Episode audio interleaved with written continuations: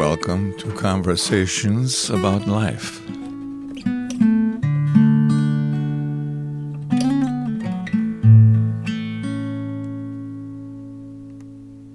Well, thanks, Bill, for being a guest on the podcast. And I'll introduce you a little bit, and then we'll just talk. I um, normally, um, when I, I normally tell my guest, well, I ask about their fundamental beliefs and their life experiences. But what I'm really interested in, probably from someone like yourself, is just you know what you've learned over the years through those experiences. But as far as an introduction, you um, work and serve on the uh, Rio Grande Bible College campus, right? Right. And maintenance and things like that. Right. And this is a, this campus. It's a ministry that um, it's like a Bible college that trains um, Hispanic people in Spanish to minister to in Hispanic areas. Is that how you would put it? Well, no, it's expanded beyond that. Okay. Uh, for many years, uh, the school was started in 1946 and started with that purpose to train Spanish speaking people for the Spanish speaking world. However, uh, in recent years, God has been doing a great work in Latin America and turning them toward world missions. And our student body uh, has become very missions oriented. In fact, we're coming right up on our missions conference this year. And uh, as a result, the focus of our ministry has changed. We are now encouraging our students to learn English because they can go to another country and get language training uh, from people who understand English Andy. much easier than trying to find someone who speaks Spanish in these other countries. Um, the and the ministry itself has expanded also. We are now officially Rio Grande Bible Ministries because we have uh, three, four radio transmitters, uh, 24 hour a day, seven day a week radio programming. Uh, we are now offering online classes. We have students studying in Spanish around the world. Um, and so the the ministry has gotten much bigger than just a Bible college. Can you hear everything okay? Yeah. Okay. Um, then, Threw up over your head. all right, so Sandi is joining us too, Bill's wife. How long have you guys been here? Since 2002, we came to visit shortly in 2001 and then um, started coming as volunteers in 2002. In 2002. Okay, so that's 20 years. Yep. There you go. That's good. Um, so, I guess, I guess, kind of just kind of going back. Um, like, how old were you guys when you first met each other? 19. 19? Yeah. You're both 19? And uh, what age were you when you got married? 20. 20? Okay. You were young. I was young too. I got married when I was 18. Wow.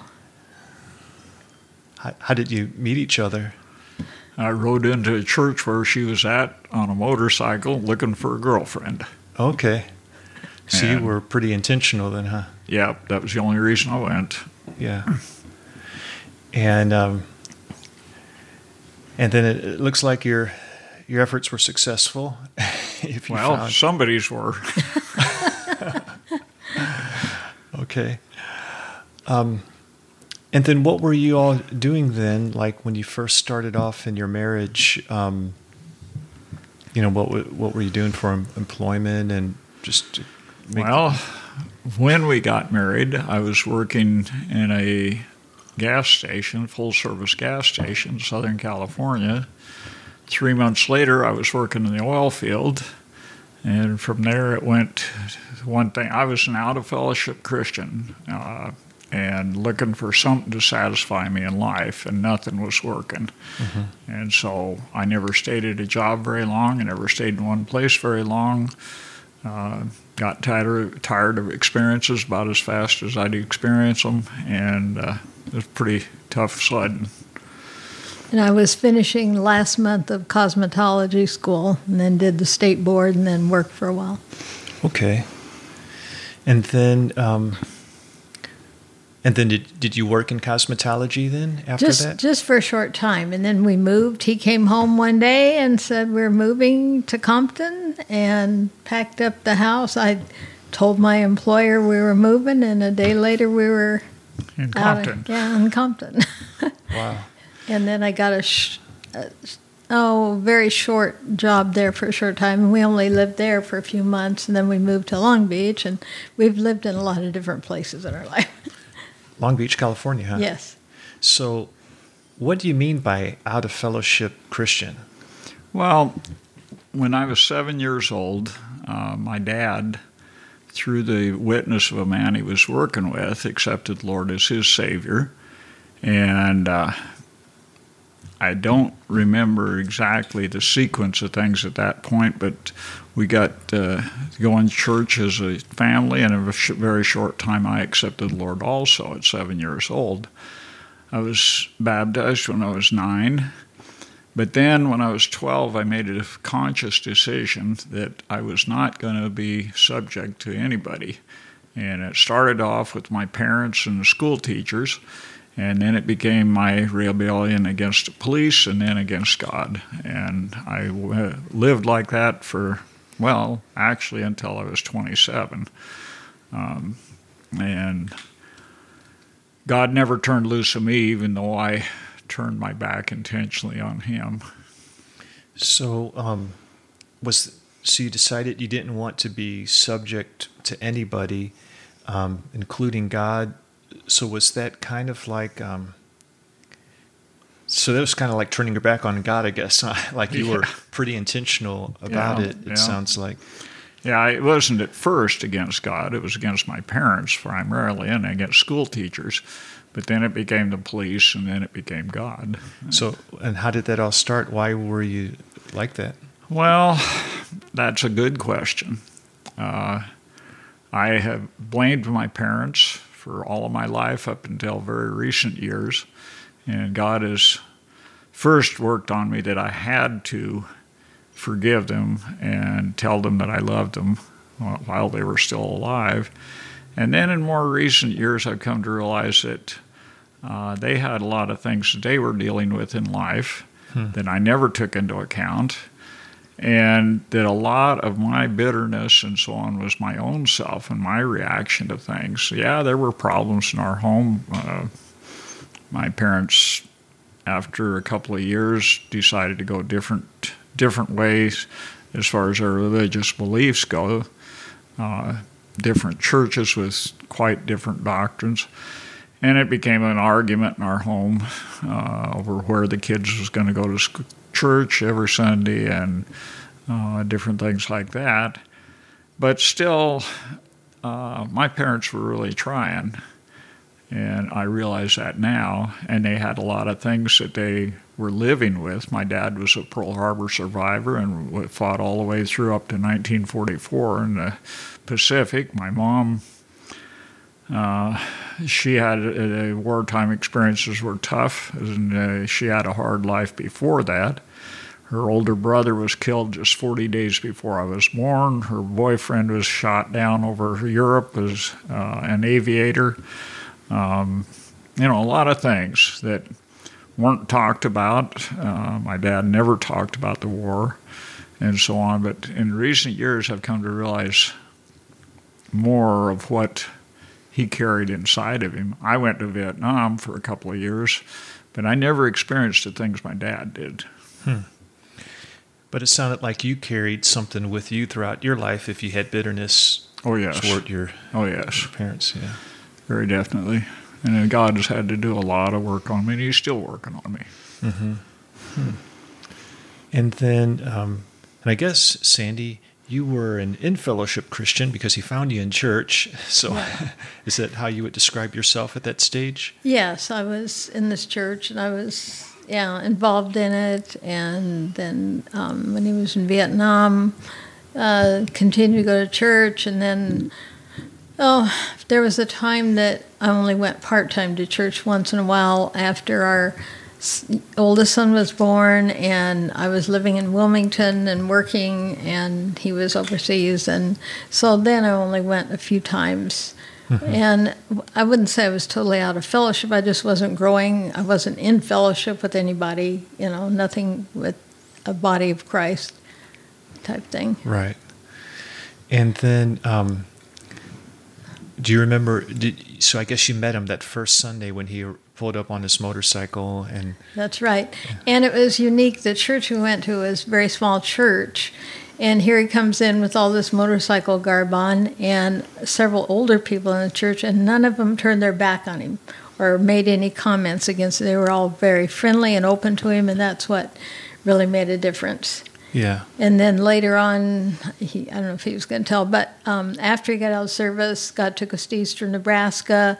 I grew up in the city, town had that was whole new lifestyle for me to get used to that out there in eastern Nebraska. But we started going to a little American Union Sunday school where his grandparents had gone. The Sunday school was in a little two-room schoolhouse, whereas his mom and and um, her brother had gone to school. And on Sundays they had a little American Union Sunday school there. And through that, through God's word, starting to get into our life and the fellowship with another group of farmers that once a month they get together in the different homes uh, for Bible study and fellowship. And a pastor from Sioux City, Iowa came, and through that, God started getting hold of our lives again. Okay. So, um, so what did he first uh, say to you when you when he first came to? Did, was this a process? You know, you know what it reminds me of. Have you ever seen the a musical Seven Brides for Seven Brothers? No. Oh, okay. Mm-hmm. In the beginning, you know, they live way out in the country, and the oldest brother decides it's about time for him to find a bride. So he goes to town, and and he's just like he's really intentional, and you know, he's he means to go home with a bride.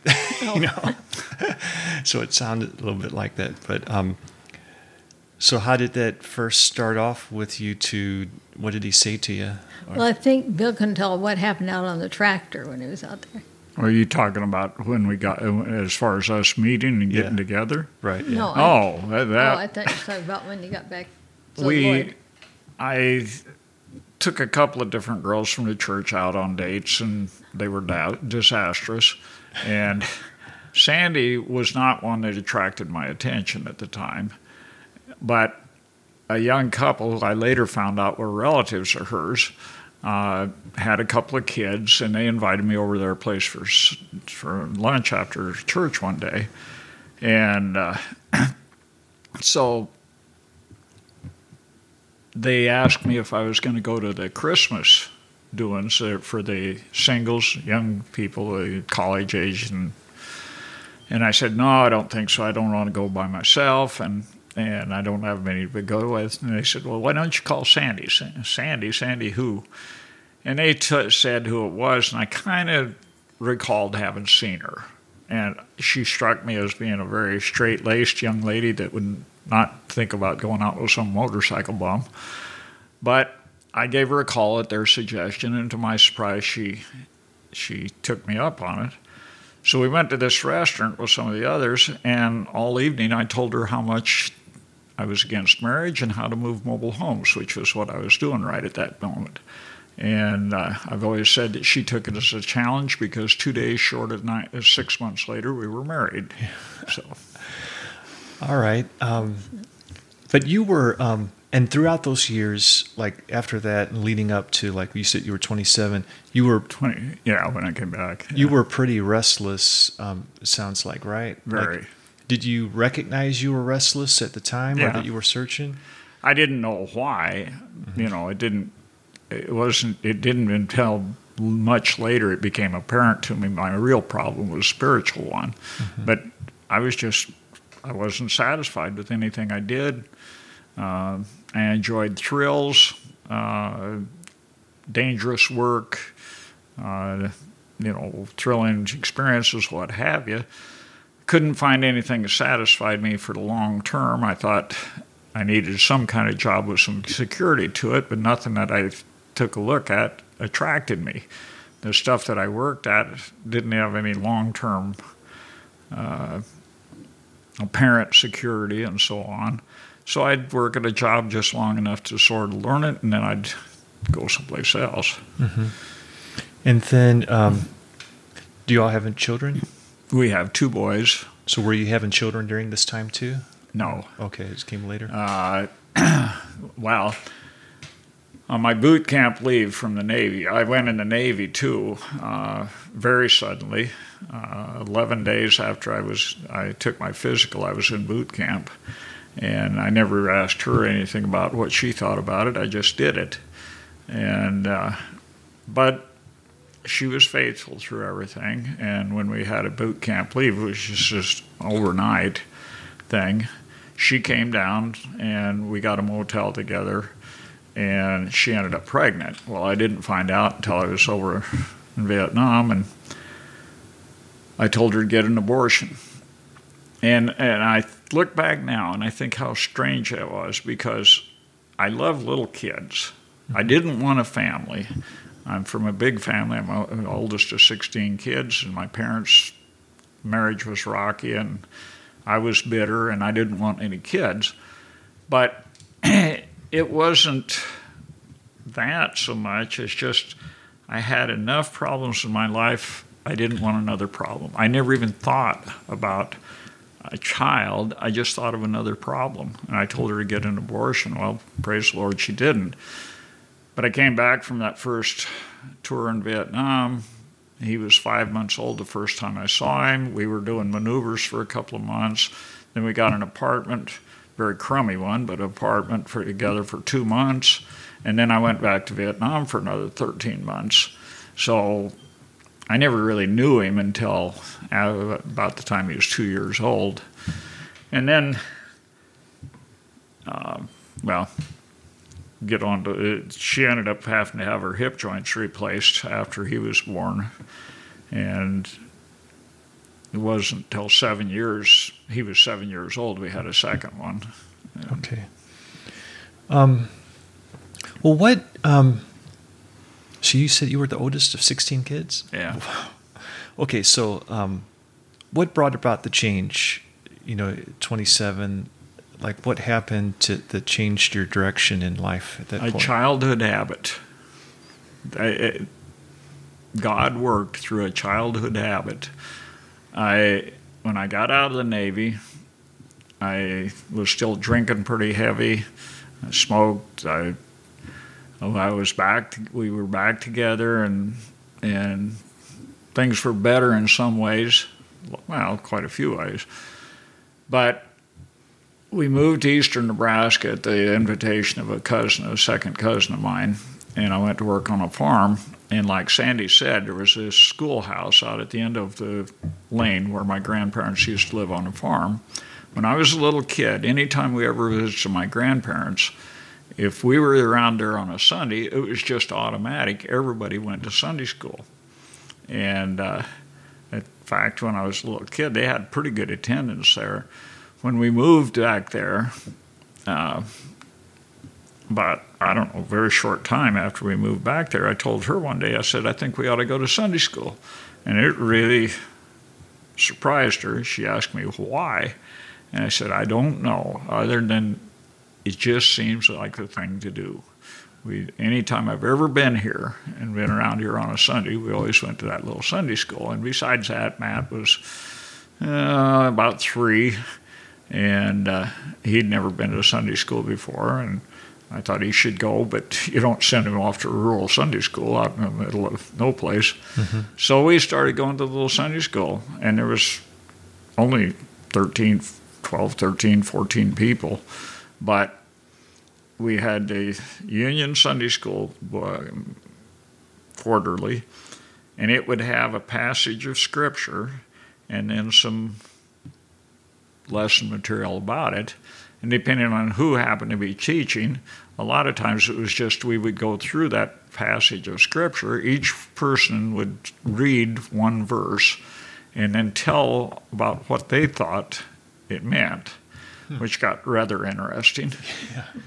But it tells us in Hebrews that God's word is powerful, it's living, it's sharp, it penetrates, and it did.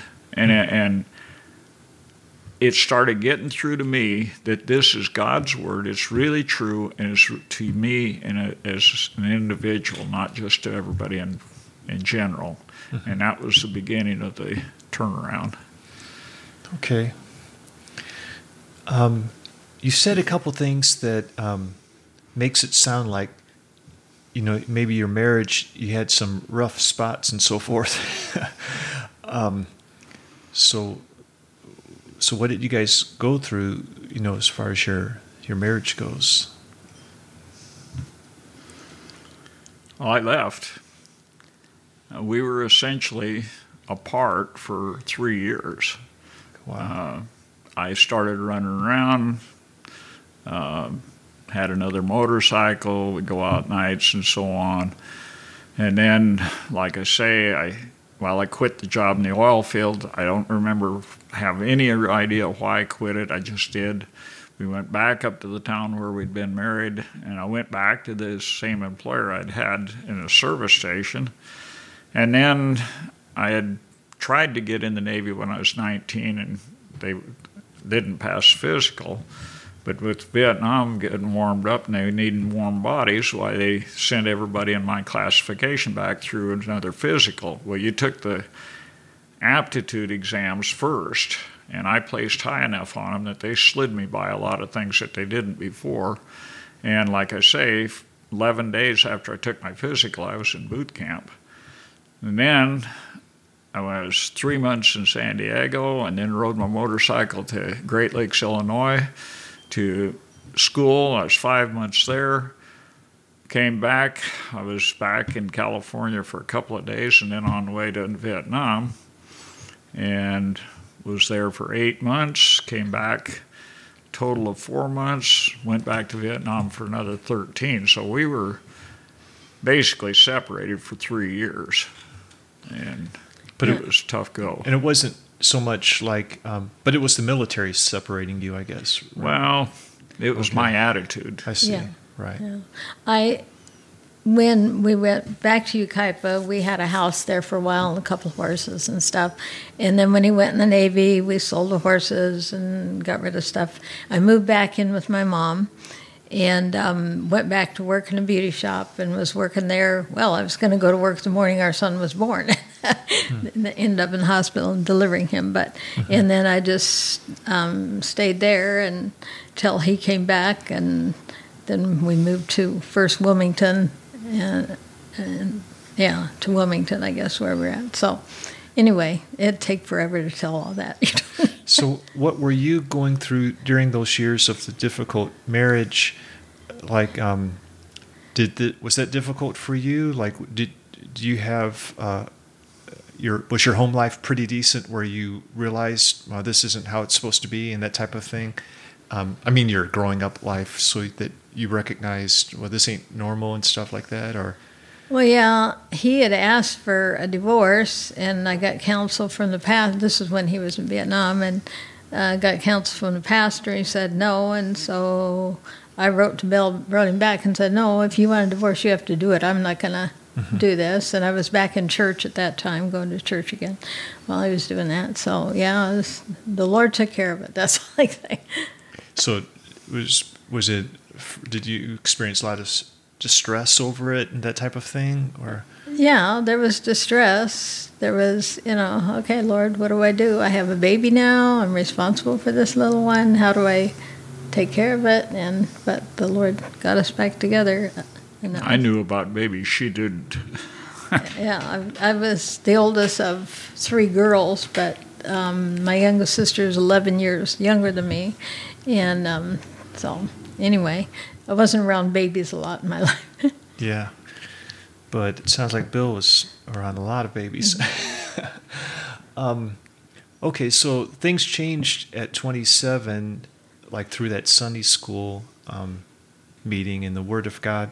That's kind of interesting about the Bible, um, because like I, if I'm talking with someone about the, the things of Christ, the Christianity and so forth, I tend to just um, kind of explain things in my own words. You know, like this is what it's all about. Like if you don't if you don't know, well, this is what Christianity is all about. This is what I believe, and I'll just kind of explain about how, you know, we're, we're fallen and sinful, and Jesus died for us. But it, hearing you makes me wonder if, like, um, you know, if like using the using the actual words of Scripture is important. So I don't know. Very important. Jesus in chapters 13, 14, and 15 of uh, John or 14, 15, 16, I'm sorry, of the Gospel of John, explained what the work of the Holy Spirit, the counselor, the, the other, another counselor who's similar to himself, what he would do. And he said that he would convict the world and that he would teach us and that he would, through us, would teach others. And he does that through the Word of God, the Bible. And like I say in Hebrews, it says it's alive. It's not just a dead book, it's alive. And it actually uh, penetrates and discerns and, and reveals what's in our hearts and so on. And so, yes, I think it's very, very important to use what Scripture says, actually says, and take people to the Bible. In fact, I tell people do your own Bible study. Take the Gospel of John, look at the first 14 verses, it's a prologue. And to strike, to get your attention, make you curious. And then, so go through those first 14 verses, ask yourself every question you can think of, pretended that you've never even seen a Bible before, you've never heard of Jesus Christ before. What comes, what questions would come into your mind, write them down, and then read the rest of that book and see hmm. how many of those a- questions you can answer just from that book. Mm-hmm. And uh, and then notice what Jesus said about himself and the miracles that are recorded there. And when you get almost to the end of the book, John t- tells us why he wrote. And so when you get to that point, ask yourself the question Did he succeed in his goal, in his uh, intention, or not? Mm-hmm. And uh, very good way to study. And, and if you do it, chances are you'll be a Christian before you get done. so, what was life like after that turning point? Um, was you know when you were 27 and things you know the word of God started penetrating and getting a hold of you. Um, what are some of the ways that your life and your marriage and things changed after that? Well, like I said, I mentioned to begin with, I smoked, I drank. God just literally took those away from me, took all desire for cigarettes and for liquor away from me. And our marriage definitely got better. Uh, I still had a lot to learn about taking her into account when I made up my mind to do something. Um, we it wasn't very long, and on a tractor one day, and I won't go into all the details of that. On a tractor though, one day I told God, "Okay, you take over. You be God. You be the Lord of my life." I've made a mess out of my life, and you have the capability of putting all things together, and they work in the hmm. whole universe. And uh, they fit and they work. And I have been in a mess, so you take over. And things shifted into high gear. In uh, three months' time, we heard more about foreign missions than we had in our lifetime. Uh, decided, I decided pretty much, but Sandi went along with it that God was calling us to foreign missions. Then we found out that she needed both of her hip joints replaced, and that took place in a very short time. God provided all the expense for those operations with, without us doing anything other than just telling him that we wanted to learn how to trust him, or I did. And then God took us uh, well, just one year later, we were in Bible school, both of us, in front, at Frontier School of Bible in LaGrange, Wyoming. And Matt started to kindergarten, and we both started classes at Frontier. Hmm. So, how were you making ends meet, like being in school? Were you working at the same time? Yeah, well, I worked. I worked my fr- uh, well. We went out there without any job. Um, in fact, my boss, when I told him I was quitting there in eastern Nebraska, he says, Well, how are you going to live? I said, I don't know. God's led us this far. I don't think He's going to drop us. And he says, Well, I think you're nuts, but I kind of admire you.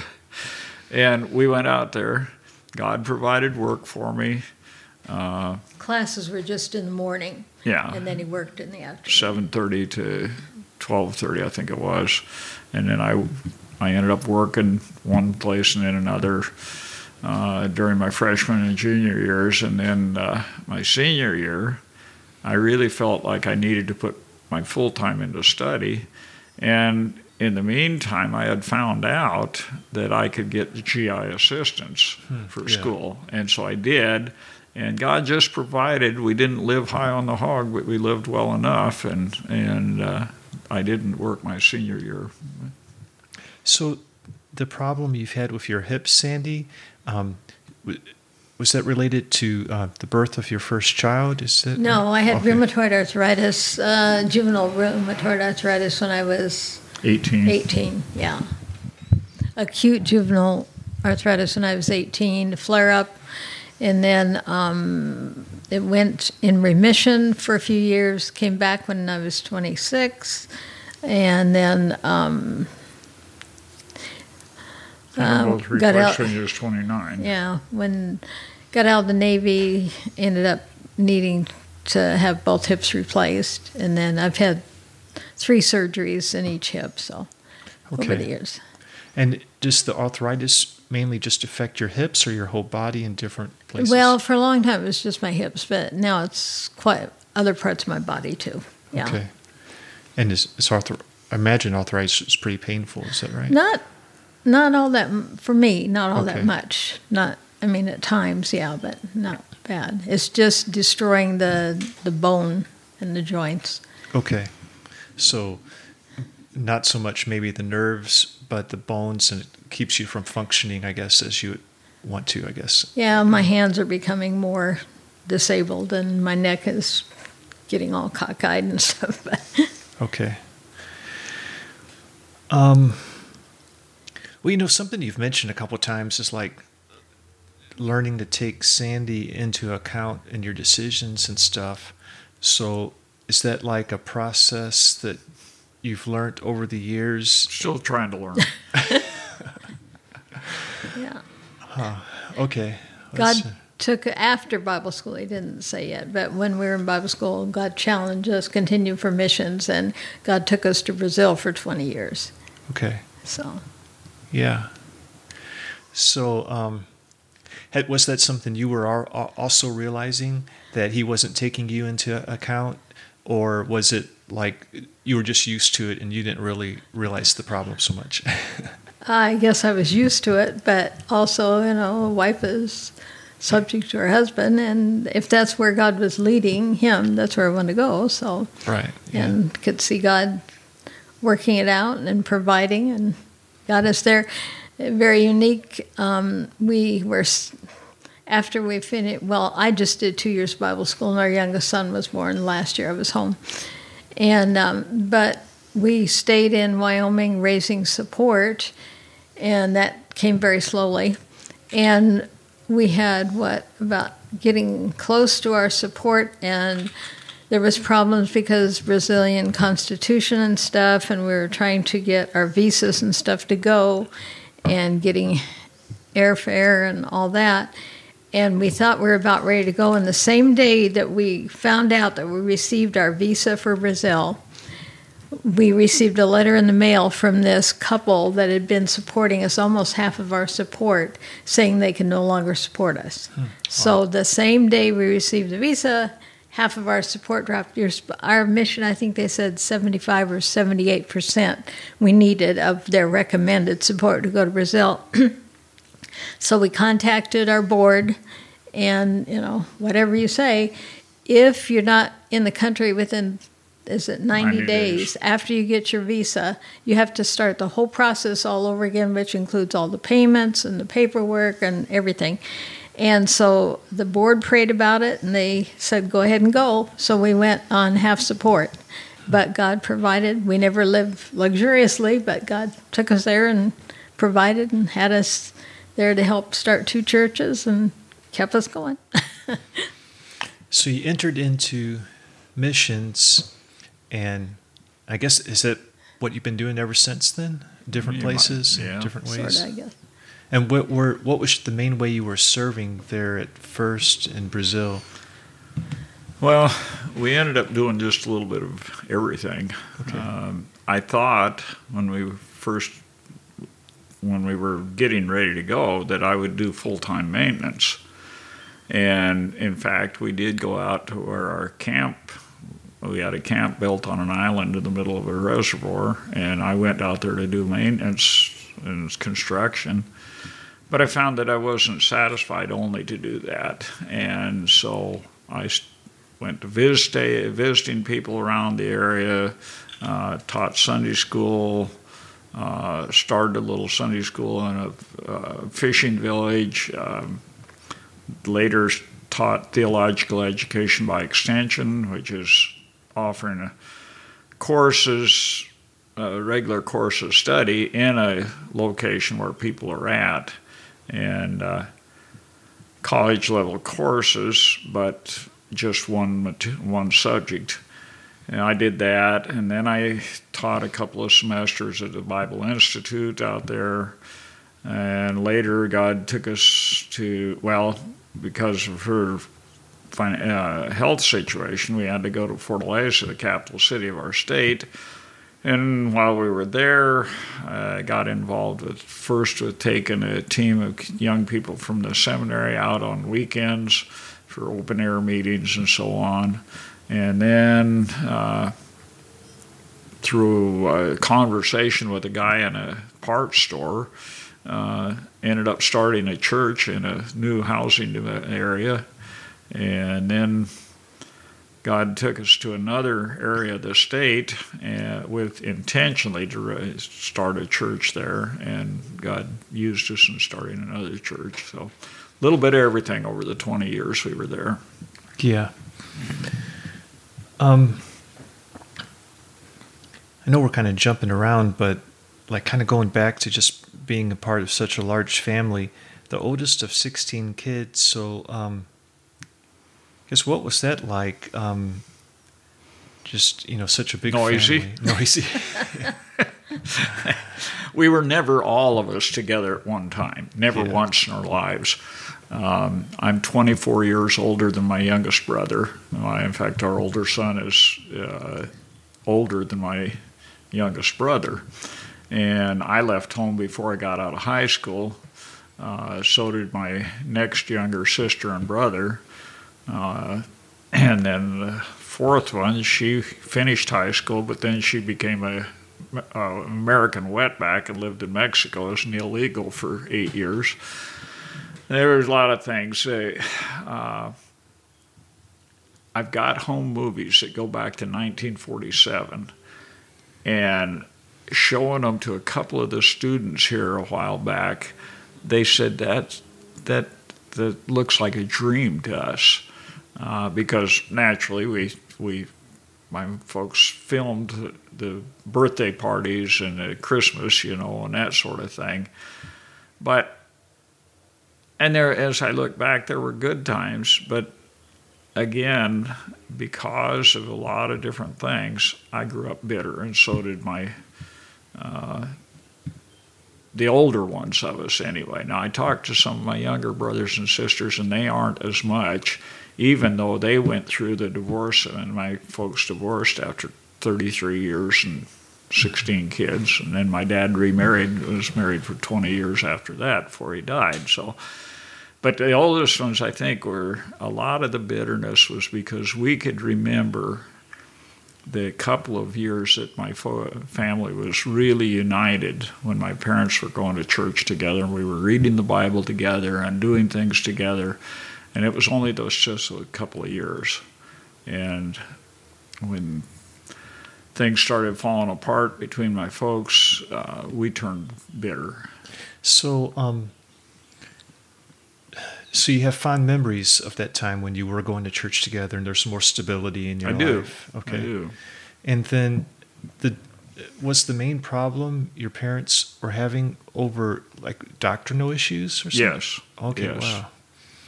That was that was the start of a lot of. Underneath, there were probably others' problems too, but that was the visible what uh, what the arguments were about and and the problems and so on. Yeah. So were they two really different type of denominations or directions? Was it like Catholic Protestant type of thing? Uh, not quite that, but close. Okay. Uh, I see. traditional Baptist and very way out Pentecostal. Okay. And uh, yeah. Hmm. Yeah, that seems. Um, that's like not a common thing. I think you know, like marriage problems over doctrine. You know. but yeah. In our family, it was right, and um, and then it just resulted in like different churches and just I guess arguments and stuff like that. Huh? Yeah, my we we decided as kids we decided which church we wanted to go to depending on which one we had friends in or Mm-hmm. or what we could get away with. My dad's church was a big church and uh, very good church, in fact, but it was big, and so my brother and sister and I would occasionally go with him so that I could do it. Uh, and when I, he would go to the, the adult Sunday school class, and they would headed off over to the whatever class they were in. Well, instead of going to class, they just head out the back door and go mouse around town all during, and come back there at the end of church. And my dad none the wiser. And I would take one of my friends from my mom's church and go to my dad's church sometimes just so we could go out mousing around town. Mm-hmm. And uh, yeah, it. Uh, you have any thoughts about, um, like, for a couple who might have some kind of um, irreconcilable difference like that? Like, you wouldn't, you you know, you expect people to kind of hold true their to their convictions, you know, mm. but um, you don't want all that damage to a f- family and kids. So, do you have any thoughts about no. like what could have been better? You know, it, it, it, there was a problem there. Um, one, a real big problem uh, was my mom's attitude of if my dad didn't do what she thought he should be doing scripturally, then that let her off of her end of the bargain. If you mm-hmm. go to Ephesians and, and Colossians, talks about the the what the structure in a Christian family should be, and the wife, and it's clear, should be not only in subjection to her husband, she should honor and reverence her husband.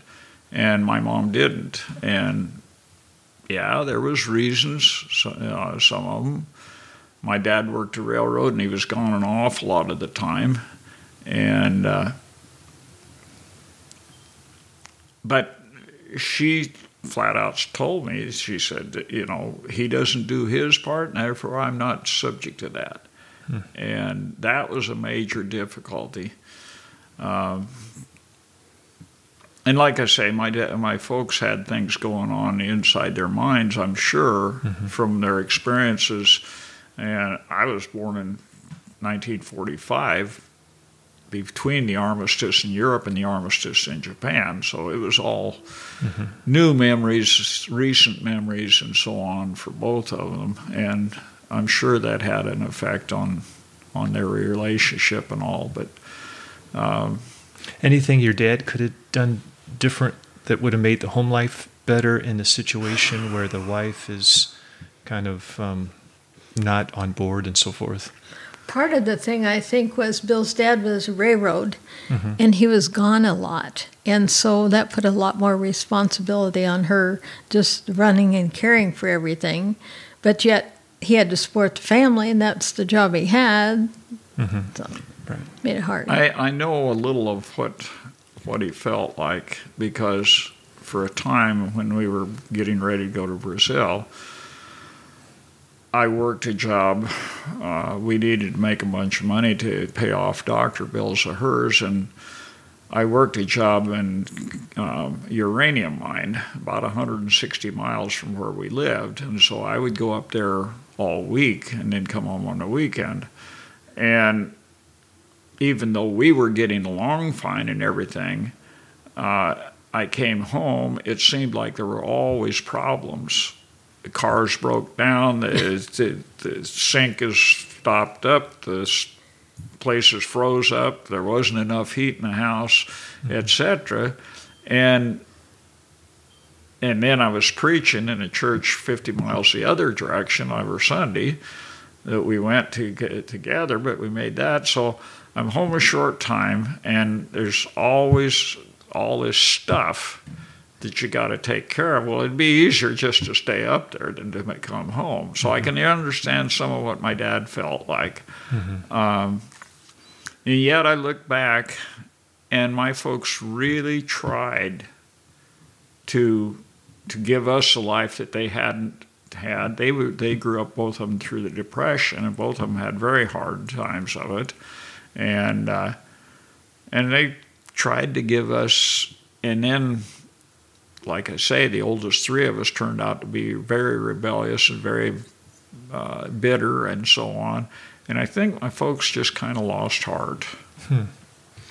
Were you able to maintain um, relationships with your mom and dad as they got older and so forth? And Years later, Years later. after God worked on my heart, um, yes, um, and we would go and visit them every once in a while, and, and I I went to both of them intentionally and told them I love you, said it verbally, even though I didn't feel it.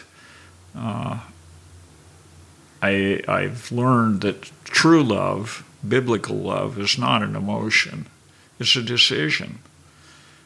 God loved us when we were rebellious, when we were absolutely, the scripture is very clear, we had nothing to attract him, and yet he loved us. Jesus Christ loves us and decided to die for us. And we are commanded as husbands to love our wives. That's not an emotion, it's a decision. And uh, so And how do you define love? putting that other person first. Okay. Uh, scripture tells us that we should love, uh, as a husband, we should love our wife as Christ loved the church and gave himself for it. Well, how much do you give? Everything. Yeah. And it doesn't doesn't say if you like her. Mhm. It says you love her. Right. Different thing. Yep.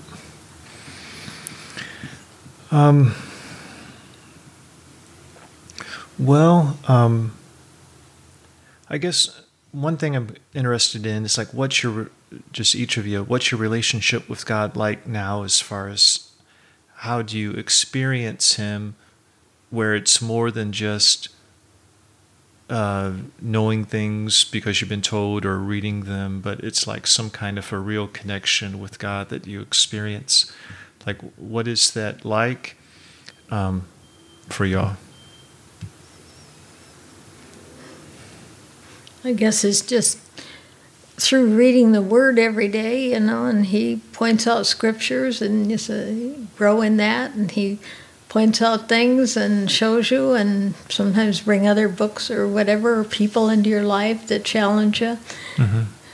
Okay, so it's kind of like um, like feeling like he's speaking to you, taught you know, instructing you, growing you, that type of Right. thing.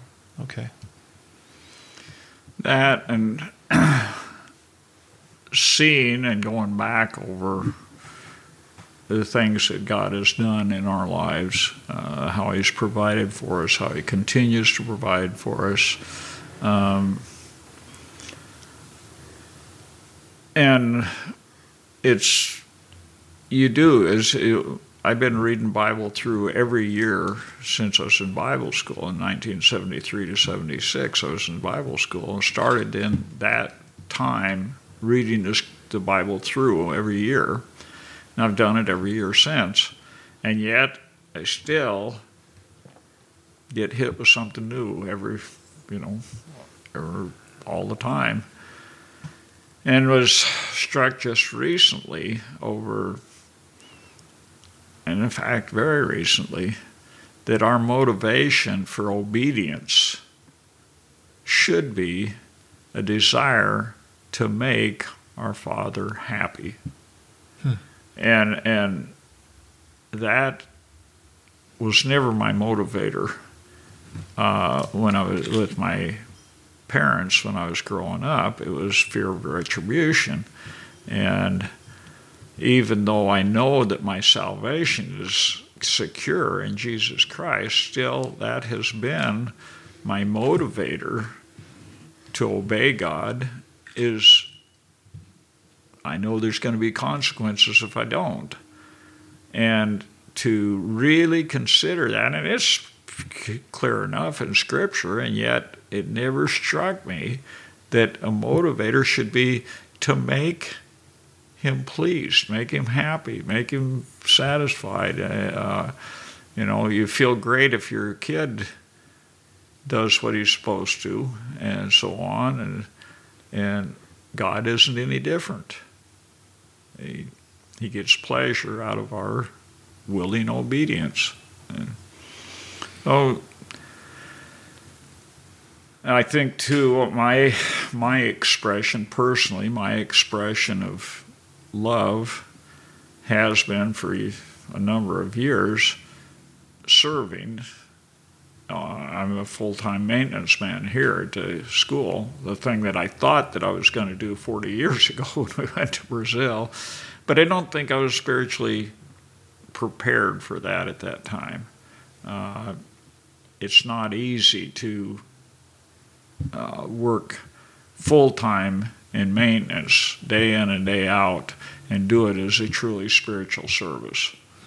Um, Satan's the accuser of the brethren. He'll get on your case telling you you're not really doing anything. You know, anybody can do that. Anybody can be do plumbing or wiring or digging a ditch or whatever. Mm-hmm. You know, the important ones are the ones over there in the classroom, and uh, that's not not true. Mm-hmm. But uh, but to do it and then to, to the other the motivator for me is I'm 77 years old. How many more years do I have left?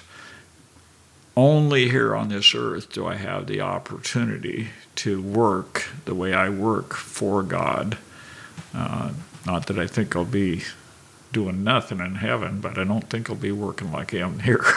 Mm-hmm. so that's a motivator. Um, when do you feel most satisfaction in your life? Like, are are there any particular experiences or types of thing work that you're doing, or anything that's just exceptionally, like, uh, just you know, satisfying? Well, I think when you see fruit of your labor, when you see God working in other people's lives, that you've had a small, tiny part in their life, and you can see how God is using them and they're going on for, for Him. Mm-hmm. To me, that's the greatest. Yeah. that and uh, another thing that I get great satisfaction out of doing because never felt like I had much means to do it in the past, and that's giving. Uh, giving to other people, to their uh, Christian life and, and ministry, uh, and trying to keep it totally anonymous. and being able to be a blessing to somebody else. And God has just has enabled us, even though our income isn't any too high compared to other people. Uh, he's also cut our expenses to just about nothing, and we're able to give in a way that we were never able to in the past, and it brings great satisfaction. Now, there's other things too. I when I do a job, and especially if it's one that's been a real puzzler and such, and and it comes out right, whether it be getting an engine to run or getting a circuit to work or or you know a lot of things like that, I get satisfaction out of that too. Right. Any kind of particular routines or practices that structure your day or your weeks or anything like that that's been helpful to you? Well, I get up at usually five in the morning, and uh, the first thing I do is my Bible reading, and uh, and then I also I answer questions on gotquestions.org on the internet in oh, Portuguese. I've seen that, yeah. And so I'm part of a team of people that answers the questions in Portuguese, and it keeps me in the Portuguese language it also keeps me digging in my Bible, and I do that uh, that on the computer in my writing and so on early in the morning also before the rest of the day gets started. That's probably about the most structured my life is. Everything else is mm-hmm. whenever the phone call, when the phone rings, another disaster. Yeah. He he starts his day with a list, and he might get one thing done after all the phone calls that's on the list. Yeah. Right. Yeah, I guess for me the same. I get up later. I don't get up as early as he does, but I get my coffee and my Bible, and that's right the main start of the day. So I have a, a, a new friend. Like I met a fellow at the gym, and his wife is from Brazil. Mm. She's Seventh Day Adventist, mm. and uh, I get the impression that in her congregation there's quite a few people from Brazil, perhaps, um, or um, I don't know. I feel like they, they may be an ethnic group of some type, but is is that pretty common down there? Seventh Day Adventist types of churches? Uh, not as much in the area of Brazil where we were at. Okay. Um, we had a well. Two, two, people, two couples that came to know the Lord. No, they were they were uh, Jehovah's Witnesses. Oh, is that what it was? Yeah. Okay or had been part of Jehovah's Witness study anyway. That was their introduction to actually opening the Bible and looking at it was Jehovah's Witness, and God used it. They both of them had dropped out of the Jehovah's Witness feeling it was something that just wasn't right there. Hmm. And then when we introduced them to the gospel, it was the yeah, they became pillars of our church, really. Mm-hmm. But uh, no, our part of Brazil didn't have near as much Seventh Day Adventist uh, influence, but there was a lot of uh, of uh, Jehovah's Witness and Mormon mm-hmm. in our area, and then uh, back in times gone by, they northeast Brazil was probably the strongest Roman Catholic area in the world, mm-hmm. and up through the 40s, probably 50s, maybe. And uh, as they started losing their influence and power, uh, Satan come along with other things to take place, and so the ones that were strongly Roman Catholic are now strongly Jehovah's Witness or strongly Mormon, and and hmm denounce the Catholic Church, but, mm-hmm. but they're still just as lost as they were. So um, you mentioned, you know, opening up the gospel or sharing the gospel with them. Um, so I found that the gospel is a pretty uh, powerful thing, like almost like a bomb, mm-hmm. um, and even for things that don't seem to relate, like you, like um, you know, I have experienced um, some kind of a problem and distress and so forth, and then being impacted by the gospel and somehow um, reading something like not long ago I was reading Galatians and and just realizing uh, that through Jesus I'm justified before God and accepted um, by Him, and somehow that makes everything all right. You know, it's Mm. like feeling. Uh, you know, I'm okay, no matter what else happens, I'm okay in God's creation. I belong here. He's pleased with me, all because of what Jesus has done. Um, but it's it's not always easy to carry around with me. Uh, you know, like sometimes that impacts me, and it's like, well, great, but other times it's just, well, I know it, but you know, it's just in today's circumstances and the problems of today, it kind of gets lost in the shuffle. We're Right. subject to spiritual amnesia. yeah, It's I'm still the same person as far as personality that I've always been, and uh, I was if I'd been a kid today, they'd have labeled me with a string of labels. Um, I'm super active, probably hyperactive, uh, excitable, determined. She compares me to a bulldog. Uh, and those traits are still there. And uh, yeah, a lot of things I know in my head, and I even know them in my heart, but they, I tend to forget them in the heat of the moment or the distress of the problem and so on. The same thing goes with finances. Uh, we have seen God provide in truly miraculous ways. Uh, her hip surgeries, we've had, she's had surgeries when we had no insurance. She's had surgery when we've had insurance. Um, God has provided, you know, to the tune of hundreds of thousands of dollars, literally. And yet, I remember very well one time in Brazil when we had some little something I don't remember, a hundred, two hundred dollars, and I was got so upset and worried about it that I actually got physically sick. Hmm. And I, you know, until one day it struck me, what on earth are you doing? You know, God has provided to the tune of thousands, and you're worried about a, hundred or 2 you know. And, but we're we do that, you know. We we mm-hmm. We have to be continually reminded, like you say, uh, reminded from the Word, and then look back and see what God has done in our own lives, and and keep on keeping on. Well, I guess we should wrap up, but is there anything else that um, you'd like to bring up beforehand? Um, you know, just any kind of topic or just anything else to say before we just wrap up our conversation? Well, uh, it seems that quite a bit has been about our relationship as a husband and wife. And as a man, to learn to really, truly appreciate my wife has been an ongoing lesson that God has been working on me for years.